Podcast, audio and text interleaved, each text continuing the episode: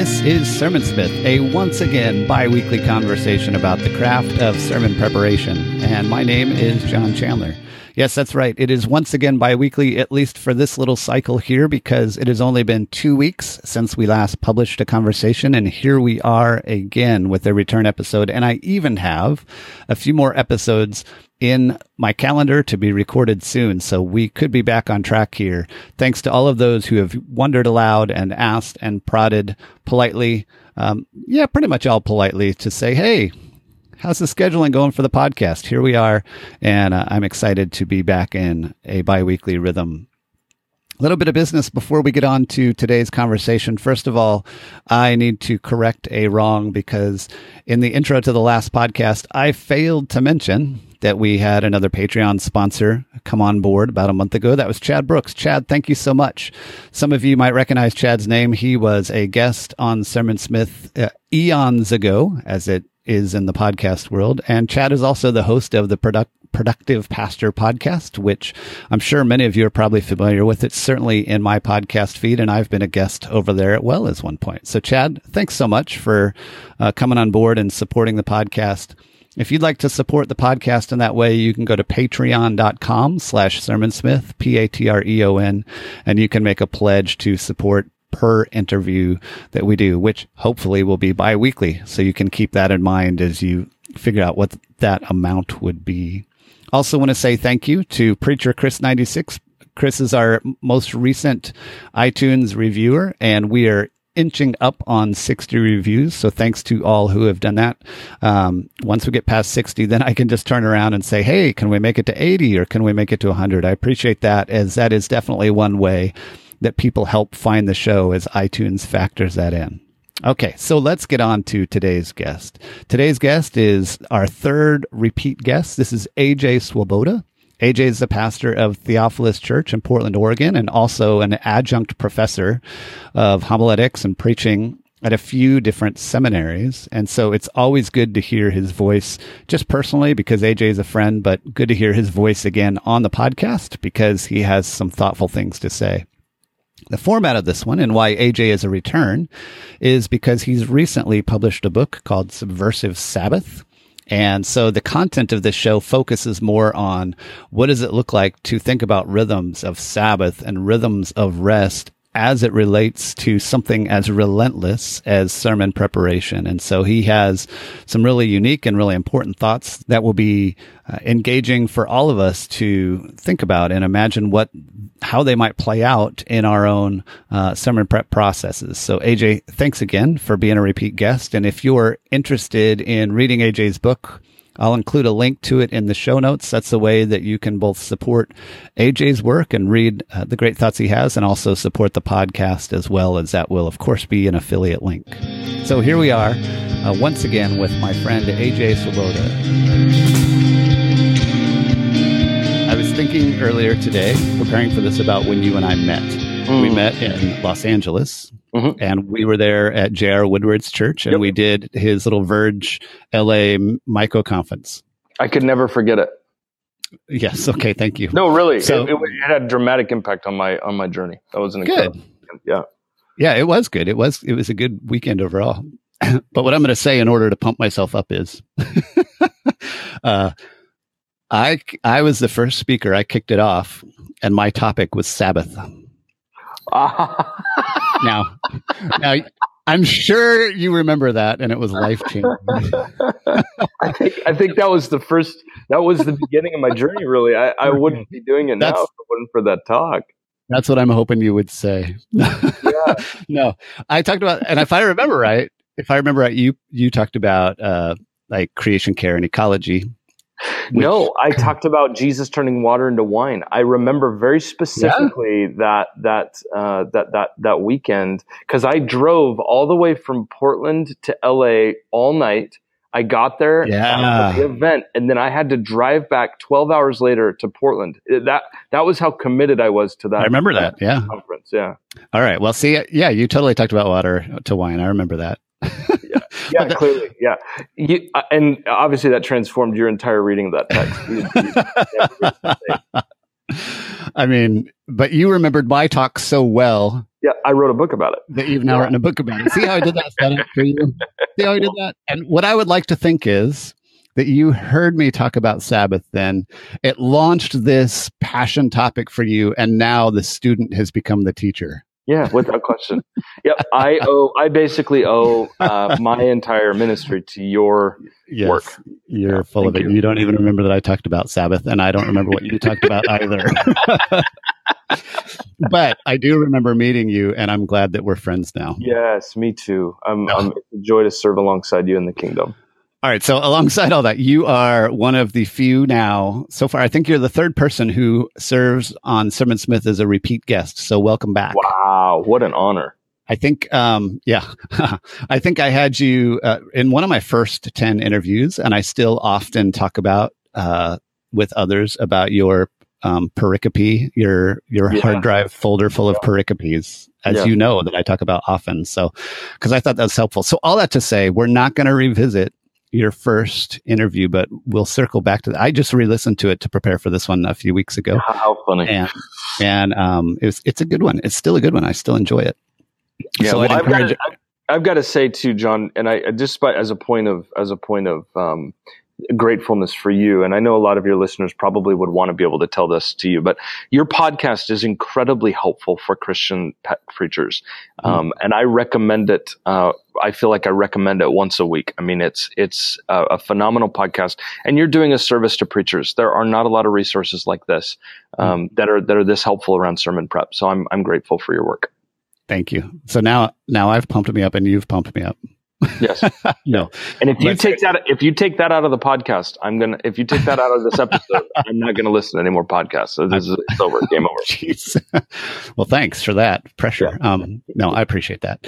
And uh but I do I do uh, this isn't just try, trying to return the favor, but your your first interview was a really thoughtful one, and I encourage people to go back to it because sometimes we have conversations that are very practical and really helpful, and then sometimes we get into some, even though I don't necessarily ask these questions, they just burst out of the people I'm asking questions about. We get into very, uh, more philosophical ponderings about the nature of preaching, even coming out of sermon prep, and yours did both, and it was a fun one. So mm-hmm. good, love it.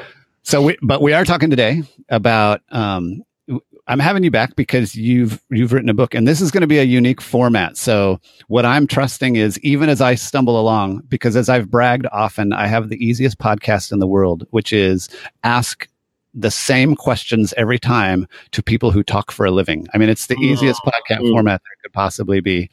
And I'm I'm veering away from that this time because we're going to talk a little bit more about your book. We're going to talk about it as it relates to sermon prep because I think that's uh, meaningful. But how, how about just to kick off? Why don't you give us, tell us about, you know, maybe your elevator pitch for uh, Subversive Sabbath?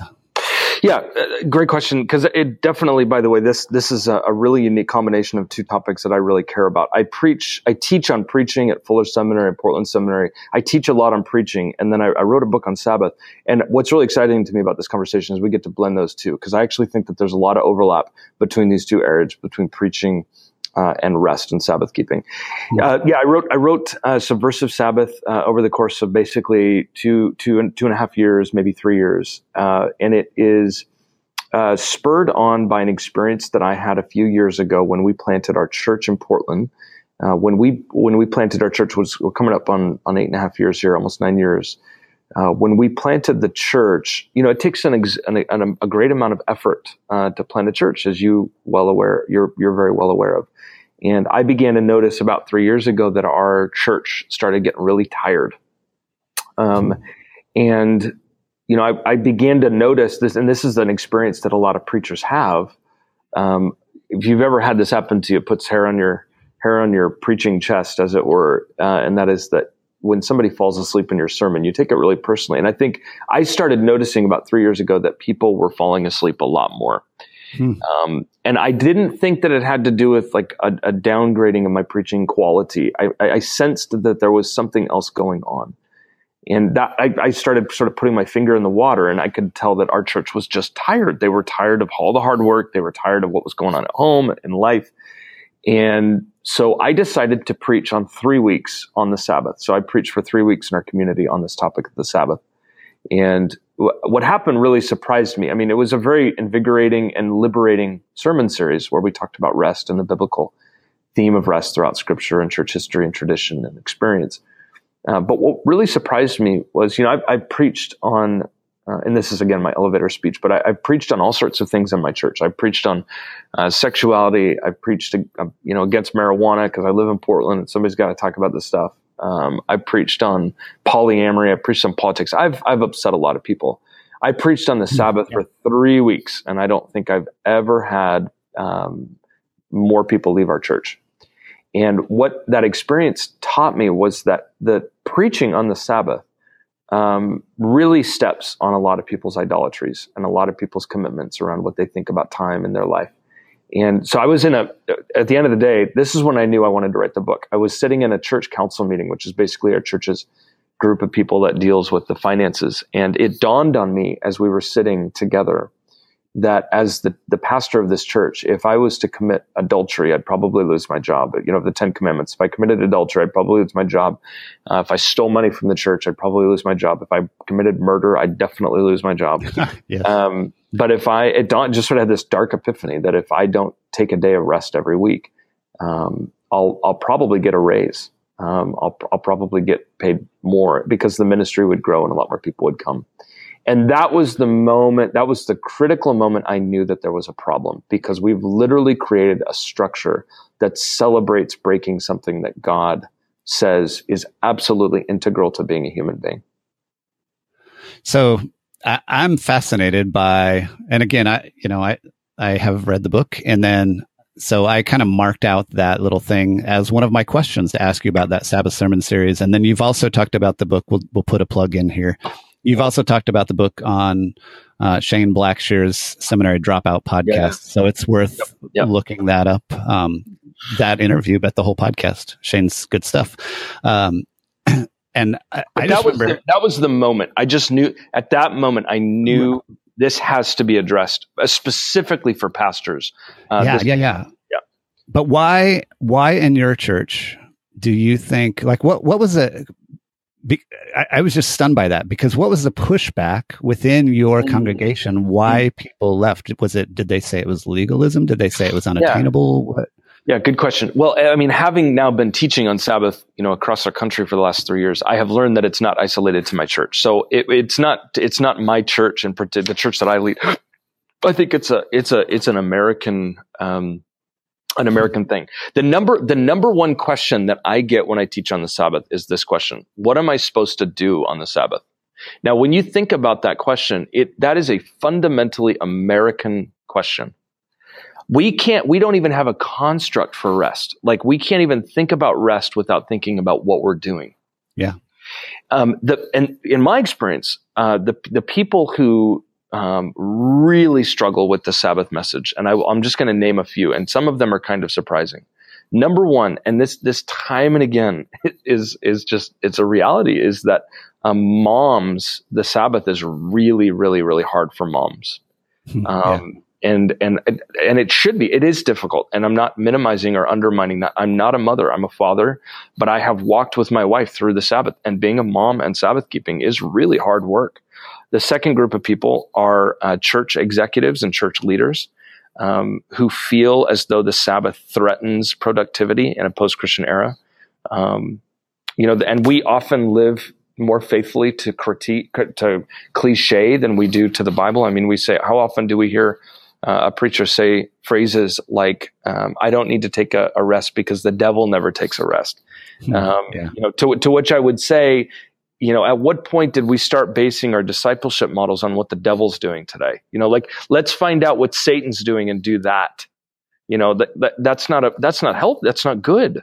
Um, so we, you know, so church leaders, I think, really see it as a threat to ministry. I know I do. This is not, I'm not putting this on others. I'm putting it on myself. Um, and thirdly, is I would say that um, often business people really struggle with Sabbath because, again, it undermines and dethrones uh, the end game of productivity and profit.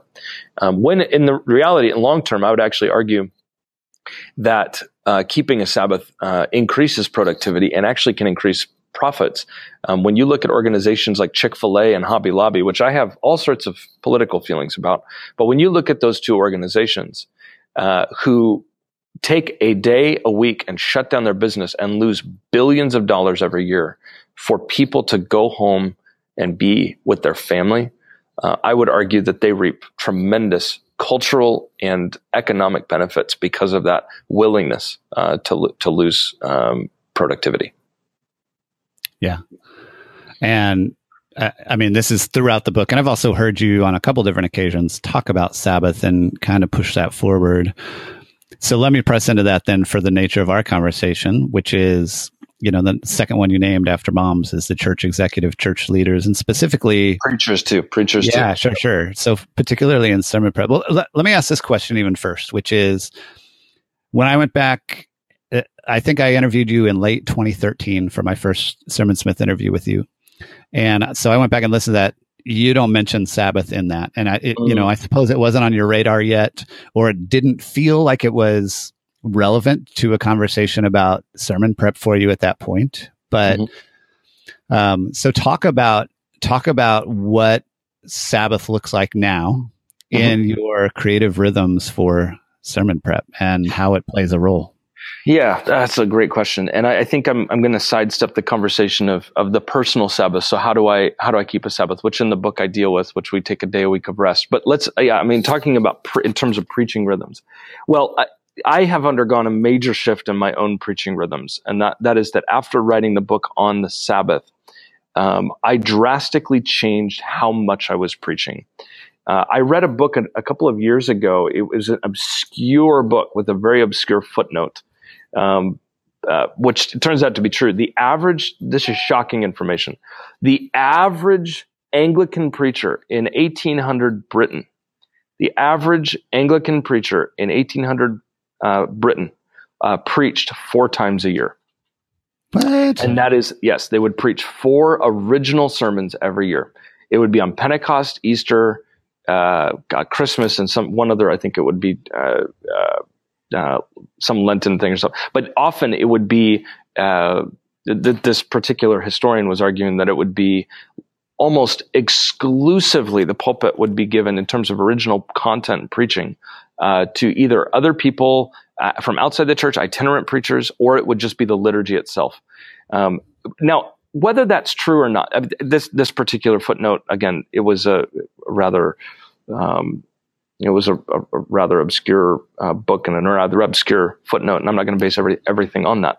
But it led me to ask this question: What makes me think that I am spiritual enough to be able to produce 52 original sermons a year.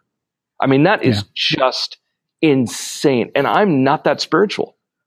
I'm not, I'm not that deep with Jesus. I don't have that much stuff to say. I have a few things every year that I know God has put on my heart that I need to speak.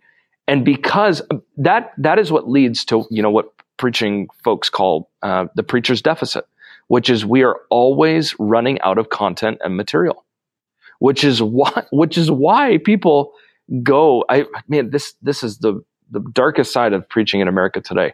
Um, one of a, a, friend of mine who runs uh, uh, the Preaching Today um, website um, for uh, Christianity Today, a very good friend of mine said uh, that um, his darkest moment was when they did an analytics look at when people download sermons from their website, which is the, one of the largest house uh, sermon oh, no. uh, venues in the world. And Monday, nobody downloads. Tuesday, nobody. Wednesday, Thursday, Friday, nothing. Saturday, nothing. Sunday morning, 4 a.m. It spikes no, for come three on. hours. It spikes for three hours and at noon crashes down to nothing again. And he said when he saw that, he almost quit his job hmm. because he knew he was potentially complicit in enabling a whole class of preachers who are trying to speak way more than their life allows. Yeah.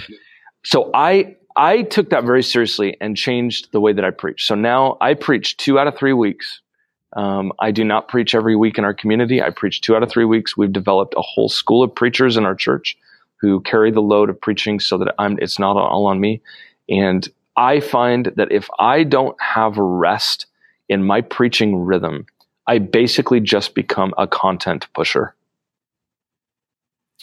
Sure. And frankly, I don't know why we would just not send out a YouTube video for somebody at that stage.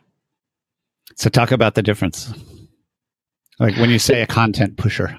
Yeah, when I say content, and that sounds, I, I, it come, can come across mean or something like that. But I, I'm just not convinced that the church's gift to the world is to give out content. Our, our gift to the world as preachers is that we know how to, as Peter, Eugene Peterson has so eloquently put in all of his books, that we are people who know how to listen six days a week so that one day a week we can say the very thing that God is saying to our community. And um, that people's lives are not changed because we blow their minds out of the water with some TED talk kind of experience. If you want, if you want your mind to be blown, watch a TED talk. The purpose of preaching is to bear the voice of Jesus for a certain place at a certain time out of the same Bible that Christians have been preaching for 2,000 years. And that requires six days of listening and one day of your willingness to speak. I have a friend who has a practice that for every half hour of his sermon, and no, no, no, for every hour that he preaches on Sunday, he will take an hour. No, let me say that again. For every minute There in his go. sermon, there you go. For every minute in his sermon on Sunday, he will take an hour to listen to somebody in his congregation during the rest of the week. That is the gift that we bring to the church the ability to listen to the voice of Jesus in our community and relay what God is saying. So this is a lot bigger than Sabbath. I mean, Oh. what- how does this play out for you then? Like, how has that changed for you? Other Yeah, than in taking in that time of- off, right? In terms of rhythms, in terms Yeah, of yeah. Yeah. Well, um, I, I think at the end of the day, um, I uh, let me say this as gently as possible.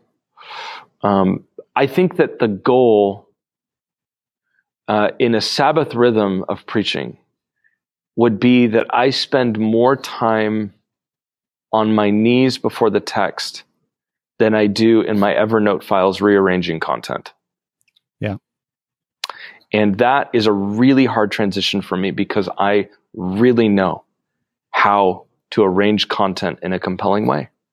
But it is a lot more difficult to stop, be before God and the text, and just invite Jesus to speak to us in a raw, immediate state.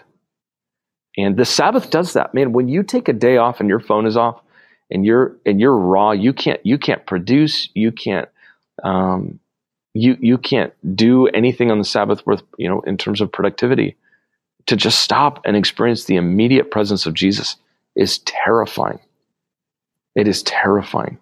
It is a whole new way of living that um, that that frankly is foreign to um, this paradigm of life that we call American living. It's just so foreign. Uh, but we need to model that in preaching the the willingness to sit in the presence of Jesus before the text before we go to our Evernote files. So for you, then, as you talk about that, um, how would you compare the the kind of just prayerful engagement with the sermon to come, with the kind of presence with Jesus that Sabbath brings? You're not re- you're not comparing those as the same thing, right? Am I understanding that? Yeah. Well, yeah. By the way, every preacher, th- this is a, a real problem, is that when you're a preacher, uh, devotions get really hard because um, when when you're when you live your life to produce content for other people, and then you read the Bible for yourself, you can't help but slipping into sermon preparation. Um, and I so don't know what you're talking about. that's never happened to you. It's happened to a few of us. Um, but I know on the Sabbath, um, uh, I, when I, if I read scripture um, on the Sabbath, whatnot, I mean, it is so challenging to just let Jesus speak to me before I I speak, you know, to to anybody else. Um, there, there's this excellent uh, A. A.W. Tozer wrote uh, this little book called Warfare of the Spirit, in which he he makes this. He has this one paragraph that I, I it is just so compelling to me, and he says um, he says the greatest enemy to Holy Spirit uh, preaching, the greatest enemy to Holy Spirit preaching is commentaries. and he says the, the reason commentaries are so dangerous is that we immediately go to the commentaries and sidestep the age old process of just resting before Jesus in the text and allowing the text to speak to us what God wants to say before we go to the scholars. Um, because we preach so much and we don't rest and we have to do way more than our spiritual lives can allow, um, we are just tempted to become content drivers rather than people that listen to the text. And I just think the Sabbath is a um, is a rhythm that that invites us as preachers to to to to eschew that that rhythm. So, in your week to week, with this in mind, I, I'm I mean, because so many of us. So, all right. So here, I, I, think this might be a question people are grappling with right now who are listening. Hi, mom. Uh, on you talked earlier about how your own congregation, when you talked about Sabbath, they just didn't even know how to engage it. Like, what do we do? Right. And so I've got this practical podcast on how people, yes. and it's very what focus. Like, yes. And so, in some ways, I wonder if the experience, I know the experience I'm having, um, and I'm a very practical minded person anyway, but in some ways, the experience that I'm having and others might be listening is the same experience your congregation might have had, which is okay, then what does sermon prep look like other than open the text and pray and see what comes out? And do I do that on Monday or do, do I do that on mm. Sunday morning? You know what I'm saying? So, how, so I would love so to know. Practical let's get yeah, practical. Well, yeah, that's what I'd love to know then for you, you know, other than cutting back from three day three Sundays out of three to two Sundays out of three in your week to week, how how has this changed yep. what yep. your yep. process looks like? I love it. Well, let, yeah, let me talk about a couple things that I think I would I would really strongly advocate for uh, as creative ways to integrate Sabbath rhythms uh, and healthy rhythms into a preacher's life. Uh, the number one would that, that I would offer would be we spend a lot of time talking about sermon preparation and we fail to talk about sermon recovery, and that is how we how we how we handle the emotional, physiological, and psychological and even physical dimensions of what preaching does to us. Yeah. And um, so let's, for example, let me let me say number one, um, Archibald Hart has done a phenomenal job for the church of talking about you know what what adrenaline does to the preacher's body. And when you look at a preacher's body uh, after they're done preaching, we're basically high. I mean, if you were to take a blood test, a preacher is is essentially walking drunk on adrenaline, and um, which is why, by the way, most preachers that I know who struggle with some form of addiction, be it pornography, um, uh, alcohol, uh, food addiction, whatnot, almost always struggle with that addiction the most the night after they preach. So that evening, uh, Catholics call it a near occasion of sin, which is a moment where we are most susceptible to our darkest selves. Um, any preacher who I know who's addicted to pornography struggles with pornography the night that they're preaching. And if you look at it from a physiological r- level, there's a reason for that. Um, when you come off your adrenaline high and your body knows you're coming back off the adrenaline high, it's it's desiring to pick it back up again so that that it you don't come off the high. Sure. Um, so I think the number one thing, and I teach this in a preaching class that I teach at Fuller and, a, and at George at Portland Seminary, is I say the number one thing you can do on a practical level after you're done preaching, number one is uh, do something that makes you sweat, and that is go on a run, garden, um, I, I, this may sound completely off topic, but have sex with your spouse, um, get lucky, and and I, this is crazy, but actually there are all these fascinating studies on how um, uh, sexual intimacy, of course, in the bounds of marriage, uh, can can actually release all that adrenaline high, whatnot. So I would say anything that makes you sweat, huh. do something after you're done preaching that makes you sweat. Um, it turns out, by the way, and I, I quote this in the book, that um, preachers, um, the, the, there are, there's a three hour window on Monday mornings where most pastors have heart attacks. And it's on Monday mornings from 5 to 8 a.m. And there is a whole reason why when you're coming off that adrenaline high, uh, you're more susceptible for all sorts of uh, heart uh, issues. I've been told I'm not a doctor, but um, that Monday morning is a very susceptible time for the health of preachers. So doing something healthy after you're done preaching is really good. Giving your body a way to deal with those toxins, not toxins, but those adrenaline highs. Yeah. Number two is as a as a just a principle and as a rhythm. Uh, if you are normally a preacher in your church, do not start sermon preparation on Monday. Um, you are, I think, a train wreck. You are con- you, you're regretting everything. You're uh, doubting everything you said. All the emails come in of everything that you said that was wrong. You know, Charles Spurgeon always said that he woke up on Monday morning knowing that there'd be some letter on his doorstep of a word of critique. Like Mondays, we are crazy susceptible. Yeah. And I would say that usually Mondays, we need to do everything we can do to take a day to rest. Um, I have a spiritual director, and I always meet with my spiritual director, if at all possible, on Mondays, and it's very intentional. Um, if I don't have a place to talk about what I'm feeling uh, after I'm done preaching, I, I can bottle it all all up. The third thing is I would say, um, and this is a practice that we have in our community, is every summer uh, we as a church do not meet for the month of August. All we, we, we meet, but we just meet to pray. So there's no preaching. There's no worship in terms of musical worship. There's no meal served. We gather to simply pray everyone, every, every August, the whole month. We meet in a park. We don't even meet in the church. And as a preacher, that gives me a month to just stop and, and, and reflect and get away process and we have other people who lead those Wednesday gatherings. And I think that if that was a practice we integrated in our communities, preachers would come back in September and just have a ton of stuff to say to the church and be ready to go. And by the way, everybody else loves it too. Uh, it turns out that praying actually works and it really is good for the church. Um, so number one, sweat when you're done preaching is sermon recovery. Number two is Mondays. Do your best to take that day and be be very careful to take care of yourself. And thirdly, would be be integ- integrate into your church community a month or two months out of the year that perhaps you don't have to preach, uh, where you can stop and and and and sort of be present to Jesus yourself and not have to produce anything for anybody else.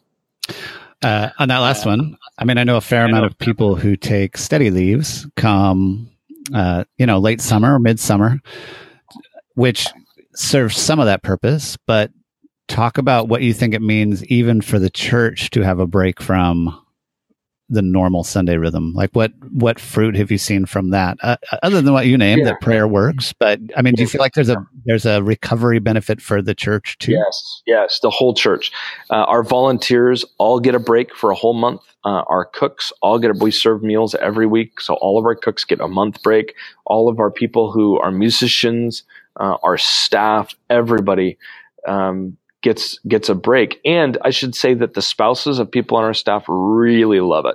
Um, it's a win for them. It's a win for their kids. It's a win for everybody involved.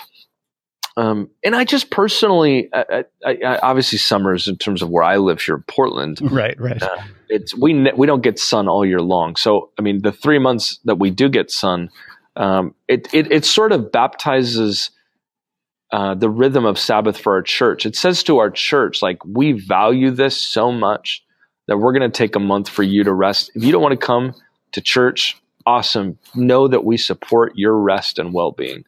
Um, yeah, I think it's a win for everybody. And again, it works probably well because we're a smaller church. Um, and we're not, you know, we're not a mega church. We're, you know, 300, 400 people, but it works well for us. And it certainly probably would look very different if it was a, meg, a, a very large church. Um, but yeah, I think it's a win across the board. I think everybody everybody stand, stands behind that and says that that's a, a victory. Yeah, and it works because you're in Portland. Because August, I mean, people are craving sunshine, whereas yes, August in Austin, that might not be the time to do that. But yeah, yeah, November, yeah, right. Yeah, yeah. There you go. Um, okay, so you talked about recovery. Keep going then. In terms of as you've become more serious about even having, I mean, you're not talking about a Sabbath day in the midst of your sermon prep. You're talking about a Sabbath attitude, you know, in the rhythm of your sermon sermon prep in a lot of ways, right? Like it's you're talking yeah, about you're talking correct. about uh, the the re- removing the tedium and the pressure of sermon prep. So maybe talk a little bit more beyond Monday about how this has shifted or changed what your week looks like specifically yeah. regarding the sermon. Sure. Well, there's two dimensions to that. The first is um, the personal rhythm side, which is if you do take a Sabbath, uh, which in our family we take a Sabbath on Saturdays. That is a bit of a problem, and here, here's yeah. why it's a problem. It's it's really hard to take a day of rest the day before you're going to preach. Uh, it's really hard to keep that at bay while you're you know resting in your mind. Um, so a lot of preachers struggle with that. They struggle with um, do, you know, if I if I rest on Saturday, then boy, I'm just going to be thinking about the sermon all, all week uh, or all day uh, Saturday. Which is why I think a lot of preachers opt to, to, do something like on Friday, or they'll do like Friday afternoon to Saturday afternoon, which I've seen a lot of people do, and they find a lot of life in that. Um, so there's that dimension. You got to think about, you know, when you do Sabbath, um, you know, the the the, pack, the the sort of difficulties that come with um, resting before you preach.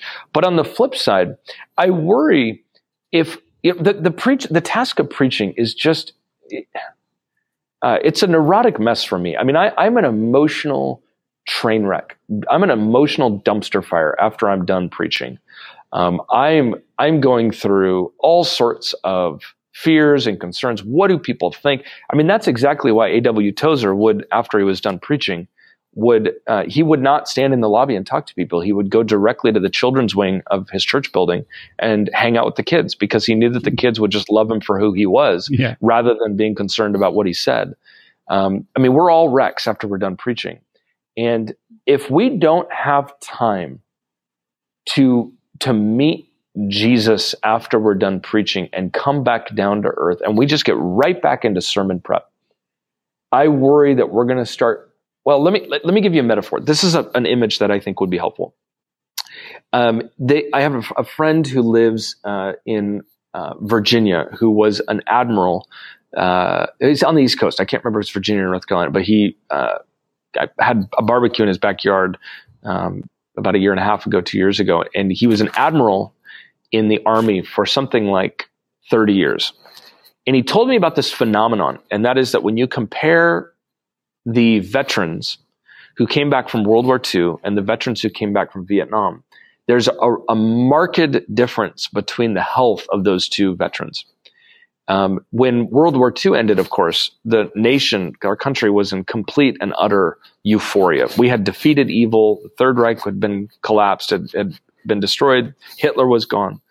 Uh, we were in euphoria. And when the men came back, uh, they didn't come back with large amounts of drug usage. Uh, they didn't come back high PTSD rates; they were actually quite low. Uh, they didn't come back and beat their wives. I mean, it was it was actually quite a quite a uh, historically it was it was quite a euphoric experience, and we have a whole generation of people that are named after that euphoria. We call them baby boomers, and the men came back and just had a bunch of kids with with with their their their, their wives. When you compare that with Vietnam, it's a very different story. When the men came back from Vietnam, um, abuse rates skyrocketed, drug abuse skyrocketed, PTSD rates were sky high. And when they came back, it was it was the the country was absolutely depressed. Now you can of course look at cultural you know rationale and people didn't believe in the wars, but what's the difference between those two? And my friend said that they theorize uh, one thing, and that is that when you look at Vietnam, in Vietnam when the men came back from war, they literally got on planes and went from two days. They went from being in the battlefield to being back in their living rooms within two days. Hmm. Whereas in World War II, it's a very different story. They didn't have planes that brought the men back. How did the men get back from Europe and and and South Pacific and whatnot? They got on boats for a month or two months and sailed across the ocean. And what do you do when you just take a month or two months and sail with your brothers who you just fought in war with? You cry and you process and you weep and you tell your stories and you process what just happened. And I think that that is a metaphor, frankly, not only for our culture, but that's a that's a metaphor for preaching, and that is that if we don't have time after we're done preaching to stop and rest and be healed ourselves, we're going to carry that pain from last week into this next week, into the week after that, and the week after that. We need time to stop and process because we're emotional train wrecks when we're done preaching. Yeah. Yeah. And we're talking on Monday you and me. and I'm a train wreck. Yeah, exactly. Yeah. I didn't preach yesterday, so I'm okay. I didn't preach yesterday, and I had a counseling appointment a couple hours ago. So, yeah, you're doing all I'm, right. I'm, in a way better place than you. yeah, you can't even see me. I'm glad we're doing this in uh, on on because I'm sitting here in my in my um, sitting here in my PJs with a, a bottle of well, vodka. Uh, you know, not true. Just kidding. Not true. But the truth is, I mean, you're absolutely right. On Monday, it's the uh, it's just it's the the amount, it, and it's not it's not shocking to me. By the way, spiritually, you look at Jesus and all, all the, the Bible every time. It just seems like every time somebody has an incredible spiritual experience, it is followed up by some dark experience. Jesus is baptized, the Spirit descends, he goes into the desert. Moses goes on the mountain, receives the word of God, comes down, sees all of God's people worshiping golden calves. It just seems like every moment of light is often followed by a moment of darkness. And we need to attend to that darkness and not run away from it. We need to find God in it. And if we don't, we will carry the pain to our next week and the next week and the next week, and we'll never stop. Yeah. Well, I know that we're working toward a little bit of a hard stop here. Let me let me comment on something, um, and then if there's any other thoughts that come to your mind that you want to toss out, you can. But I'm I'm looking at a note that I jotted down, uh, you know, kind of after finishing up your book, and kind of came to me, which ties into what I feel like you've done with this conversation, which is Sabbath. And, and I just named this a little bit ago, but Sabbath is this idea of this day, the specific time oriented, tangible practice. But you're naming it as a, you're naming kind of the fruit of it, you know, because it it starts to pervade how you engage really the rest of your week, right? Because you're talking about how it's not just that you had to find a way to, to check out from your sermon prep for 24 hours, but you're seeing, it seems like you're seeing the fruit of how being more intentional about it has really affected how you view yourself and how you view the output, you know, of your sermon prep and all. It, what I, what I thought I was going to start saying is changing even as I go. Um, cause I'm just synthesizing this as we're talking. All that to say, though, in a lot of ways, this matches up with my experience of reading your book because I, I, I was reminded of reading Moltmann's God in Creation a number of years ago. Probably read that right before we first met, and reading it and him just talking about the you know the whole book is just about what is what is the place the nature the role of god ongoing in creation and then moltmann ends that book as I think you would, I know you quote and cite Moltmann several times, but basically Moltmann ends that book describing Sabbath as a practice of celebrating and experiencing God in creation. All that mm-hmm. to say, my experience of your book, because I mean, you paint a really broad stroke about Sabbath. You paint a really broad stroke, broader than I've read a number of books on Sabbath, broader than any of the others, because a lot of the others just focus on time and rest. And you focus, right. it feels like you focus more on the fruit of Sabbath, you know, in terms of how, how is Sabbath a justice issue and how is that all the way down to your chapter on, um, you know, critters, right? and, yeah, yeah. And I, I appreciate it because I feel like Moltmann paints this broad stroke of the nature of God and then responds with Sabbath being, you know, the way to engage that. And in a lot of ways, I feel like you kind of pick up where Moltmann le- left off and then kind of hover, circle back around to say, now Sabbath is also this holistic experience in the same way that we're trying to experience God's presence in the midst of everything and we focus on being present through Sabbath. Now you say, out of that, we can experience, you know, God's presence and see the fruit of Sabbath in, in everything we do. Mm. Mm. If if any of that, but so all that to say, now I feel like what you're saying is then for even though I came into this conversation going, I'm going to talk to AJ about how this 24 hour period shapes his sermon prep. You're doing to me what you did with the book, which is no Sabbath changes my entire week approach, not just that I check out for 24 hours and try to disengage. Yeah. No, it is. It is a. It, the Sabbath is a way of life. It's not a day. Yeah. Yeah. It's it's a it's a different paradigm for how we do ministry. It's a different paradigm for. It's a different operating system. My spiritual director, if he if he, I love my spiritual director because he repeats the same things over and over again and forgets that he's repeating them. Um, and I love that because that's what I need as a young you know guy. I need somebody who's just going to repeat himself over and over and over again.